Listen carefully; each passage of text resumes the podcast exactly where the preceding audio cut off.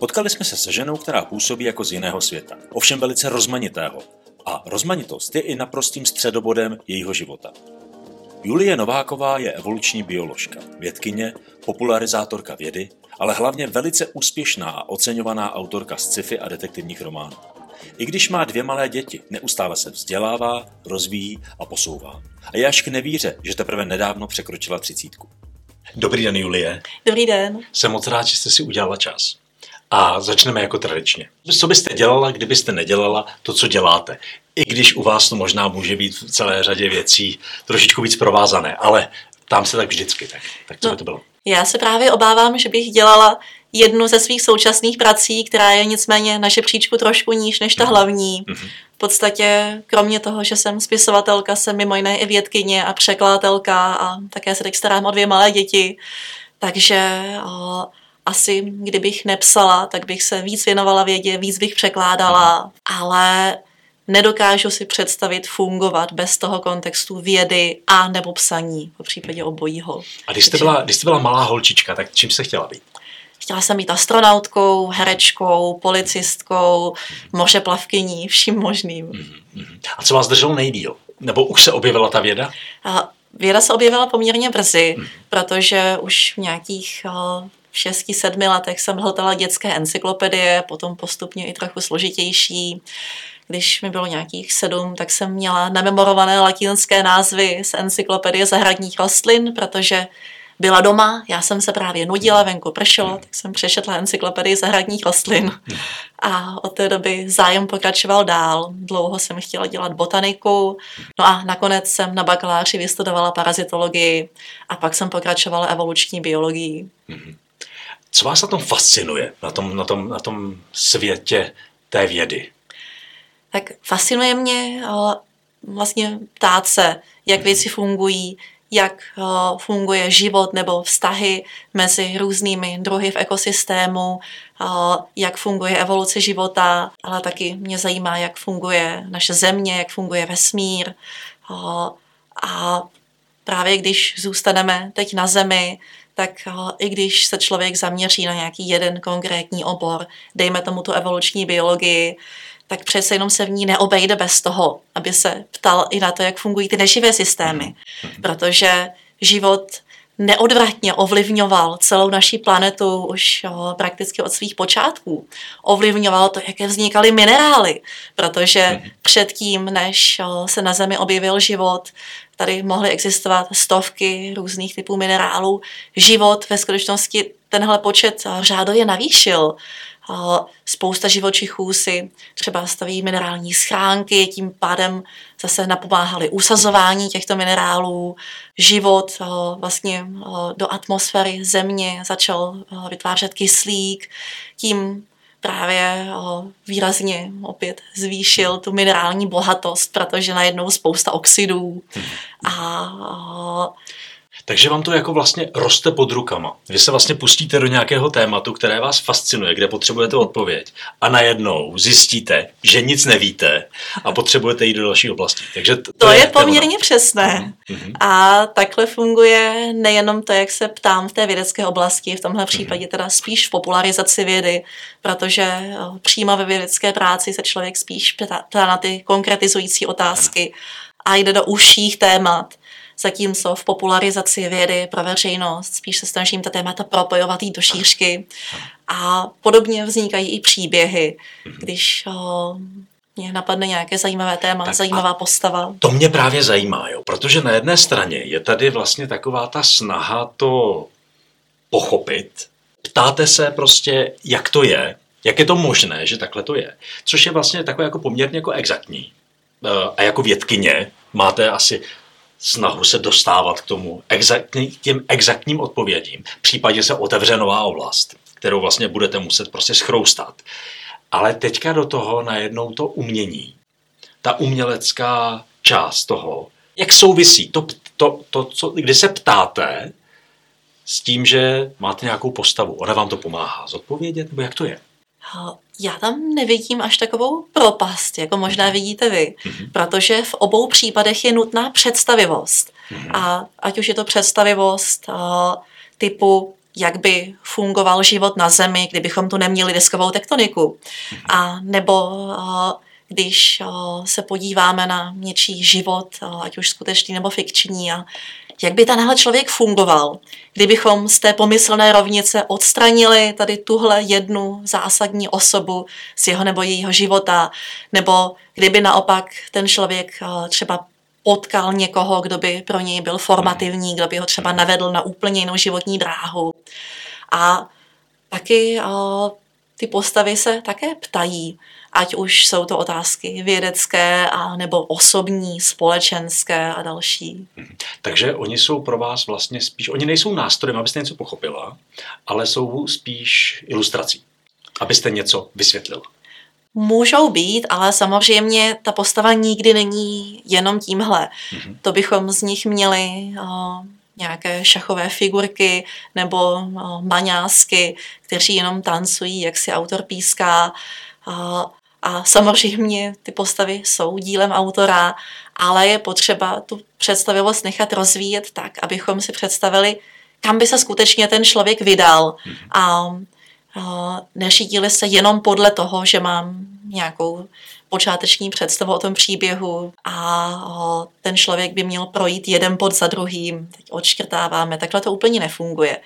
Taky by se tak příběh dal napsat, v mnoha směrech i výborný, ale ve většině případů by tímhle přístupem právě postavy utrpěly. Za mě ideální je kombinovat různé přístupy, jednak ten exaktní plánovací a jednak ten soustředěný víc na představivost a na, řekněme, vcítění se těch postav. A jak to třeba vypadá? Protože mě fascinuje vlastně i ta hloubka, kterou vy jako pronikáte do těch jednotlivých oblastí.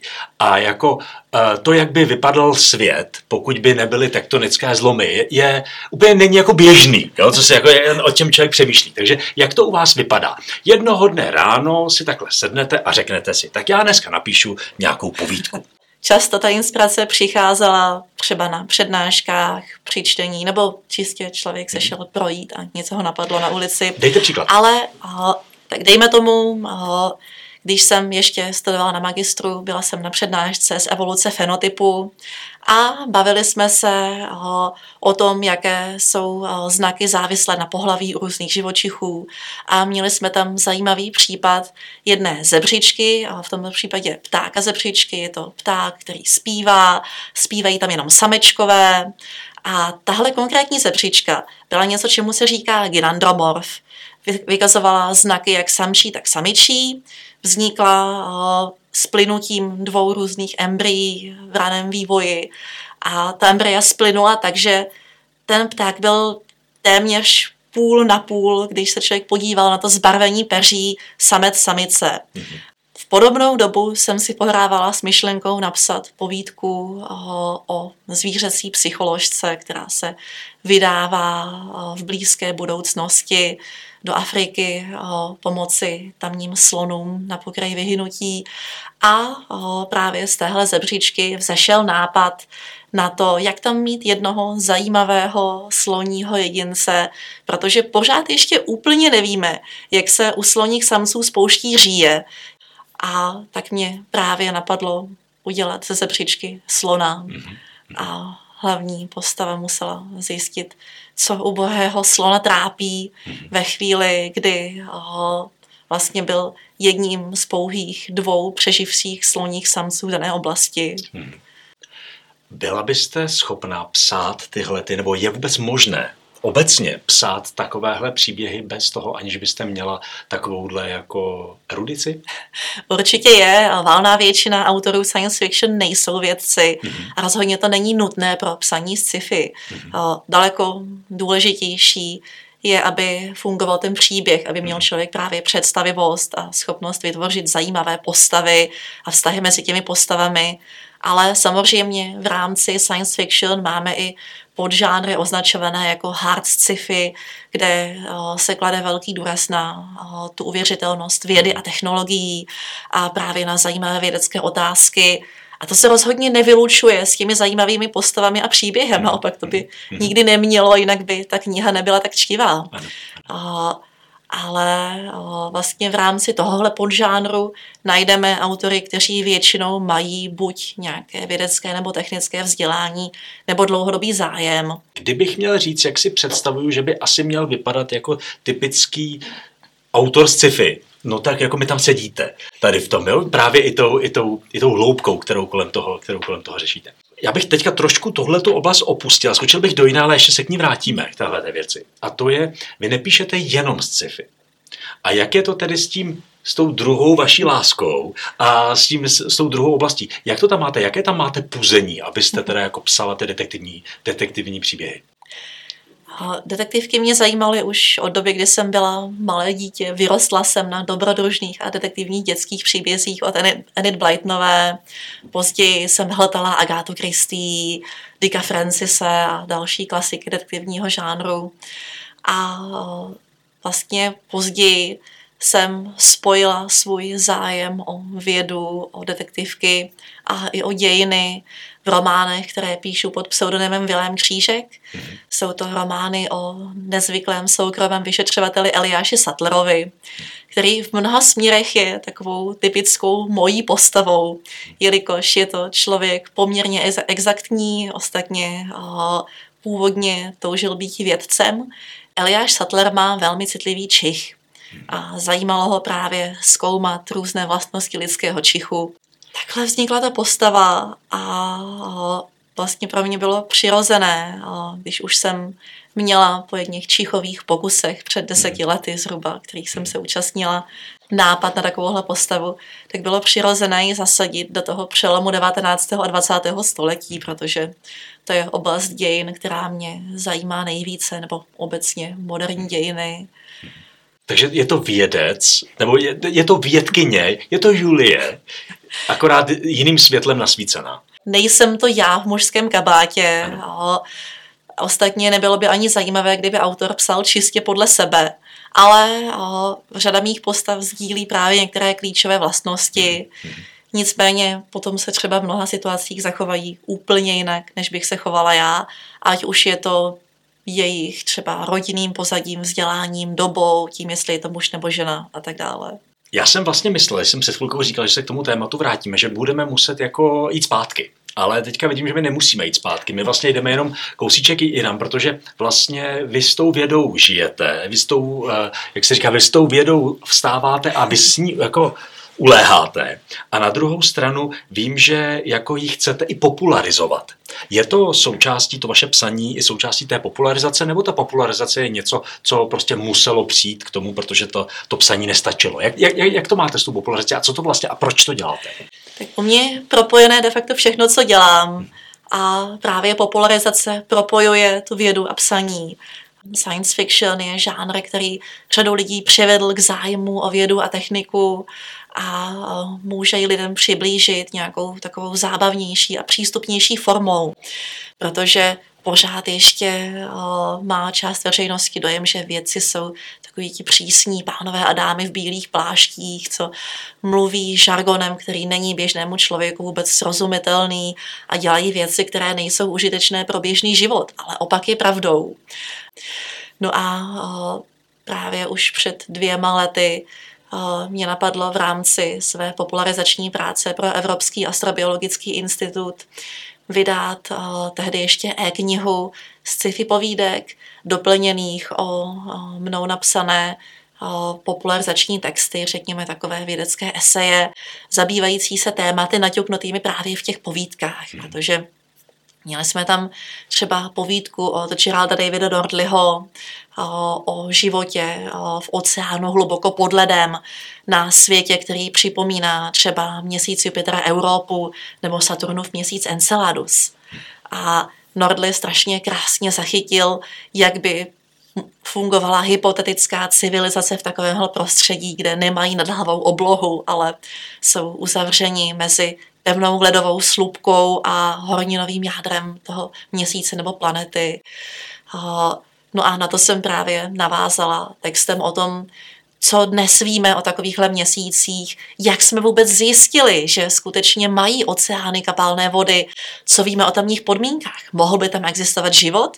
Pokud ano, mohl by to být život dostatečně složitý, mohla by tam být i nějaká civilizace, takový spoiler, to je v naší soustavě spíše nepravděpodobné, ale nějaký jednodušší život bych určitě třeba na Evropě nebo Enceládu hledala. A na jiných světech podobného typu v jiných soustavách, proč by tam nebyly případně i ty civilizace.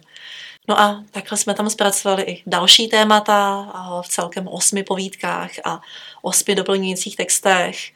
Vydali jsme to jako e-book v době vlastně těch prvních nejtvrdších lockdownů, takže to bylo i takové čtivo do karantény, nebo i pro studenty, kteří v tu dobu nemohli chodit do školy. No a ta kniha měla celkem úspěch. Před asi rokem, kdy jsem to naposled kontrolovala, bylo nějakých 6 tisíc stažení, celkem dost recenzí, takže to mě popíchlo k tomu v podobných snahách pokračovat a vlastně začít ambicioznější projekt, což je antologie s názvem Life Beyond Us, volně přeloženo život mimo nás nebo mimo zemi, mimo náš svět. A tam máme celkem 28 povídek napsaných přímo pro tu knihu a 28 esejí od různých vědců, tentokrát nejenom ode mě, ale to na podzim by měla výjít jak v tisku, tak jako e-kniha. A jak to vlastně tady to sedí s tím, co vlastně je tím vaším středobodem, ptát se a nacházet odpovědi. Proč máte tu jako vnitřní potřebu, eh, krom toho, že vy sama se ptáte a hledáte ty odpovědi, že by to měli dělat i ostatní? Protože zvědavost je skvělá vlastnost a je to vlastnost, která bychom se nikdy neměli zbavit, i když bohužel někdy ten klasický školní systém je v nás zabíjí a dusí, i ten pracovní proces. Je to vlastnost, která nás udržuje v přeneseném slova smyslu mladšími, šťastnějšími a, a taky nám může pomoci se vyhnout propadnutí do nějaké desinformační pasti, kdy ve chvíli, kdy jsme zvyklí se ptát, proč je něco tak, jak to je, nebo jak věci fungují, kde najdu zdroj, tak je přeci jenom méně pravděpodobné, že skočíme na nějaký hoax, ať už se týká pandemie, války nebo něčeho jiného. Jak to vlastně všechno zvládáte? Uh, kolik jste napsala povídek, kolik jste napsala, kolik jste vydala uh, románu, kolik jste vydala knih a do toho máte dvě holky. Uh, jak to děláte? A ještě, ještě, ještě teďka, kolik, kolik je ten nejmladší? Deset měsíců nebo kolik? Deset měsíců jí brzy bude. Bude jí deset měsíců. A vy přesto pracujete ještě tady na, tady na té knize a do podzima ještě, ještě, ještě budete. Jak to děláte? Obtížně. tak dělám to tak, že typicky přes den se věnuji dětem a, a pracovala po večerech. Když je školka, tak se dá pracovat i ve chvíli, kdy miminko spí a starší je ve školce. Takže třeba tu hodinku, dvě denně člověk chytí ještě předtím, než večer usnou. Ale jinak právě zbývají ty večery, po případě částí víkendů. A k té předchozí otázce, pokud se nepletu, tak by to mělo být už deset románů, několik antologií, na kterých jsem se podílela jako editorka nebo spolueditorka a jedna povídková sbírka. A těch povídek celkově tak kolem 50 plus nějaké ty desítky popularizačních textů. No a momentálně mám rozpracované další romány, jak česky, tak anglicky. Takže doufám, že v příštím roce se něco dalšího objeví. A jak se díváte na to, co jste napsala třeba před, před těmi deseti lety? Je, je tam nějaký posun, je tam nějaký rozvoj? Máte se ráda, když se, když se čtete? Je to takové to, jak se člověk podívá na nějakou práci s takovým tím milým úsměvem, ale přimhouřenýma očima, kde ano. si říká, Ježíš, to je naivní, ale to není špatné, ale je to tak strašně naivní. Třeba román Zločin na Poseidon City vyšel, když mi bylo 17. Neřekla bych, že je špatná, nebudu se hanět, ale je strašně naivní. Vy jste zmínila, že vlastně to psaní, ty detektivky, ta věda, věci, které by se na první pohled zdály, že jako úplně spolu jako nemusí souviset, že se vám strašně propojují. Takže mě by vlastně zajímala jednak ta vaše rozmanitost, ale možná i ta rozmanitost v té evoluci, celkově evoluce v životě nebo rozmanitost v životě a tak dále. máte pocit, že se všechno propojuje, nevypadá to tak. Jak, jak, jak, vlastně vnímáte tu, tu, tu, tu rozmanitost? Co to ta rozmanitost je a jaký potřebujete, jaký nepotřebujete? Tak rozmanitost je něco, co potřebujeme všichni, jenom si to ne každý uvědomuje. Ať už se bavíme o rozmanitosti kulturní nebo biologické, když právě teď jako biolog začnu tou biologickou, tak bez ní uh, bychom neměli fungující ekosystémy, uh, neměli uh, bychom dostatečně stabilní podmínky na Zemi. Ve chvíli, kdy se podíváme na to, jak roste počet vymírání druhů v současnosti, tak to jsou strašná čísla a ještě jsou ke všemu velmi pravděpodobně podhodnocená, protože celou řadu méně nápadných druhů ani nezachytíme předtím, než je nějakým vlastním přičiněním vyhubíme. A nejenom, že je to ztráta rozmanitosti jako takové, která je zajímavá už čistě sama o sobě a neměli bychom se ptát automaticky třeba na nějaké ekonomické, společenské, lidské důvody, proč ji chránit, ale měla by mít nárok na to existovat už protože je. Ve chvíli, kdy destabilizujeme ekosystémy, to může mít negativní dopad na to, jaké budou mít výnosy naše zemědělské plodiny, na to, jaká nová léčiva jsme schopni objevit, nebo třeba na to, kam se stěhují druhy, které běžně zůstávaly mimo blízkost lidských společenství. Přicházíme do kontaktu se stále větším množstvím druhů, se kterými jsme běžně v kontaktu nebyli. A to může mít zase za následek třeba to, že se objeví nové nemoci přenosné ze zvířat na člověka, takzvané zoonózy, což je ostatně i COVID, který tu máme už dva roky a sice momentálně incidence klesá, ale nezdá se, že by hned tak odcházel. Takže vlastně ta biologická rozmanitost je pro nás zcela zásadní a měli bychom se věnovat její ochraně. No a pak tady máme třeba tu rozmanitost kulturní. Ta má trošku v přeneseném smyslu velmi podobnou roli, ale v lidské společnosti. V tom, že nám může pomoci objevovat nové příběhy, nové způsoby, jak pohlížet na nějaké lidské problémy, nebo třeba jak si poradit o, s psychickými potížemi.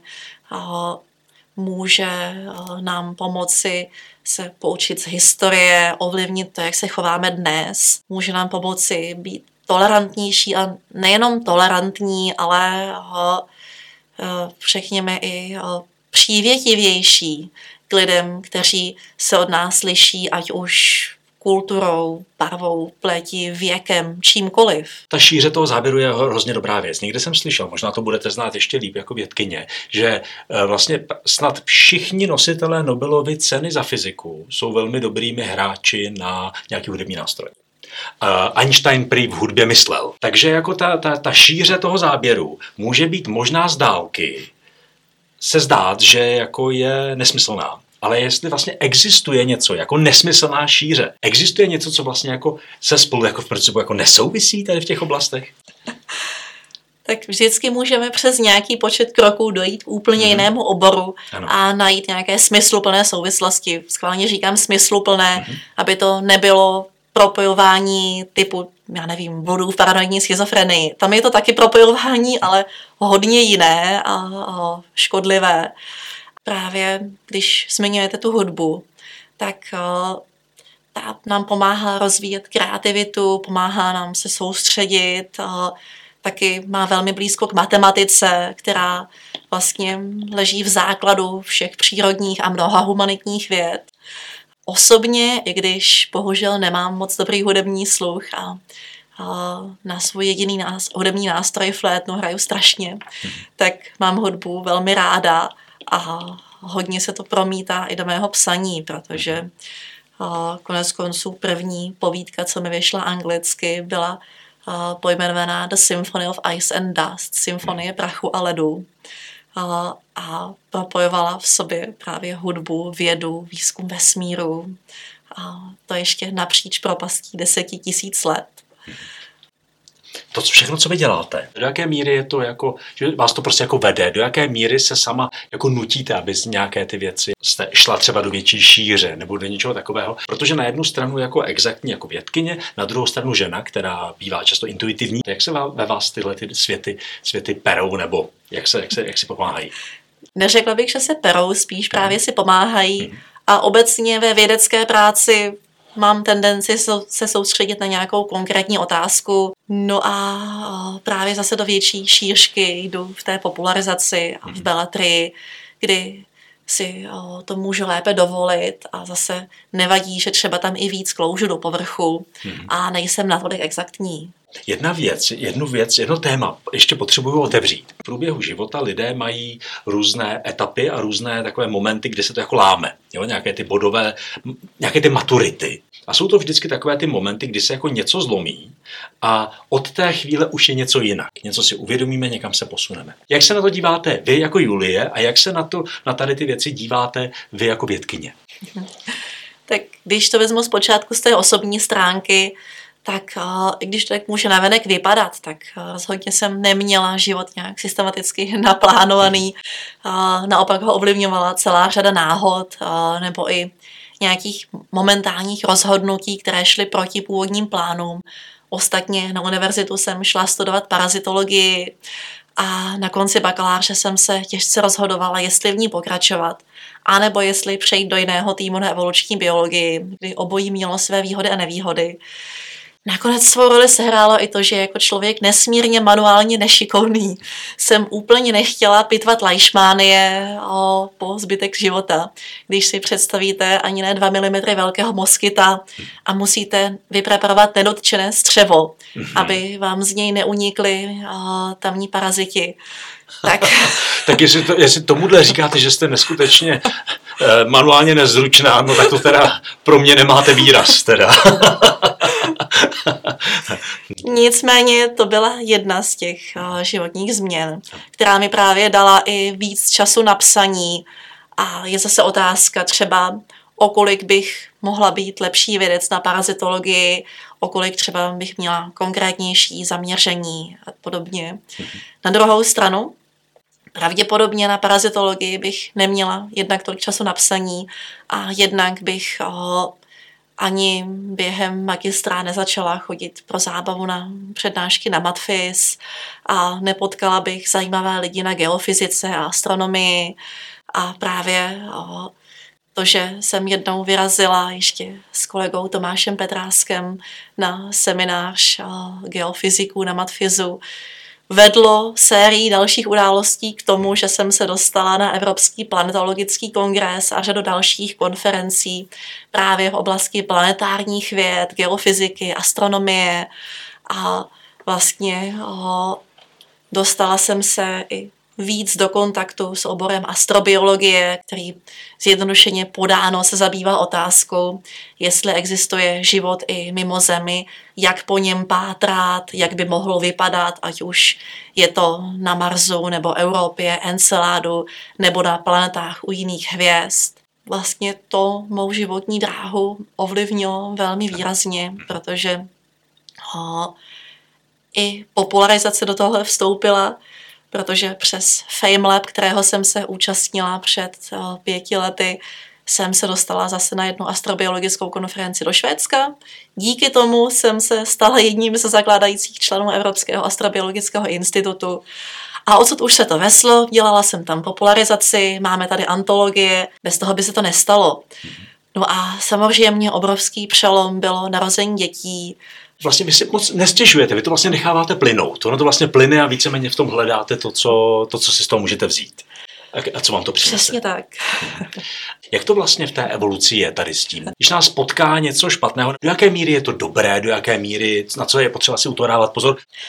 No a když se na to podíváme na úrovni druhu nebo na úrovni biosféry, tak tam nemůžeme nějakým hodnotícím pohledem říci, je to dobré nebo špatné, respektive třeba můžeme říci, že z pohledu současně existujících druhů a naší lidské společnosti je špatně to vymírání, které právě teď probíhá.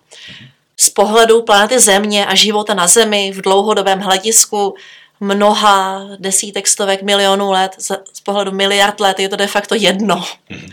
Ale to neznamená, že by tady nebyly momenty, které ten život nezvratně změnily. Byly to jednak zásadní přechody v evoluci, typu vzniku eukaryotické buňky, což právě vedlo k tomu, že tady dnes jsme vzniku mnohobuněčnosti opět, nebo třeba právě ještě předtím produkce kyslíku. To byly takové zlomové body, od kterých už se nešlo vrátit zpátky. Jakmile to tady jednou bylo, tak se tomu veškerý život musel přizpůsobit. Nebo se musel stáhnout do ústraní v nějakých bezkyslíkatých horkých pramenech. Ani tam nenajdeme život, který by nebyl nějakým způsobem dotčený tím, že tady máme kyslík, že tady všude po zemi se prohánějí mnohobuněční tvorové. Takže jako v principu velmi často těžko říct, jestli je to dobře nebo špatně. No to je nějaká, tuším, že nějaká zenová anekdota. Tak Těžko říct, jestli to dobře Rozhodně ve chvíli, kdy tady synice začaly produkovat velké množství kyslíku, to pro většinu tehdejšího života bylo hodně špatně. Mm-hmm. A kdybychom se měli jak těch bakterií zeptat, tak by nám určitě mm-hmm. neřekli, že jsou rádi, že tady najednou budeme mít kyslík. My samozřejmě rádi jsme, protože díky tomu kyslíku tady máme mnohobuněčné tvory bez kyslíku by prakticky nebyla šance je nějakým způsobem uživit, ta mnohobuněčná těla. Hmm. Takže těžko říct, jestli je to dobře nebo špatně. Může to vypadat jako, že to je špatně, ale nic jiného nám nezbyde, než se tomu přizpůsobit jestli tak máme mít. A v principu i váš osobní příběh, kdy jste říkala, čím vším jste musela projít, jak to vlastně přišlo, vy jste se tomu ne možná bolavě, ale přizpůsobila. A nakonec je z toho, jsou, jsou z toho, je z toho 50 povídek a, a, a dvě děti a spousta zajímavých, tak zajímavých myšlenek a pohledů. Já jsem měla obrovské štěstí v tom, že můj život byl v mnoha směrech velmi jednoduchý. A že tam nenastal žádný zásadní problém, ať už zdravotní mhm. nebo hm, nějaký vztahový a společenský. A o to důležitější je právě se snažit pomoct těm, kteří to měli složitější. Hm. A ať už je to tím, že píšete povídky, knížky, pomáháte popularizovat vědu, anebo tím, že vychováváte dvě dcery. Je to tak? Skvěle. Já vám moc děkuji, bylo to moc zajímavé. Já podobně, děkuji za pozvání. Naschledanou. To byl další díl podcastu naší platformy Magnoly, která chce motivovat svět k většímu zájmu o opomíjené skupiny obyvatel a přinášet více rozmanitosti do života. Děkujeme za vaši pozornost a sledujte Magnoly podcast i naše další aktivity.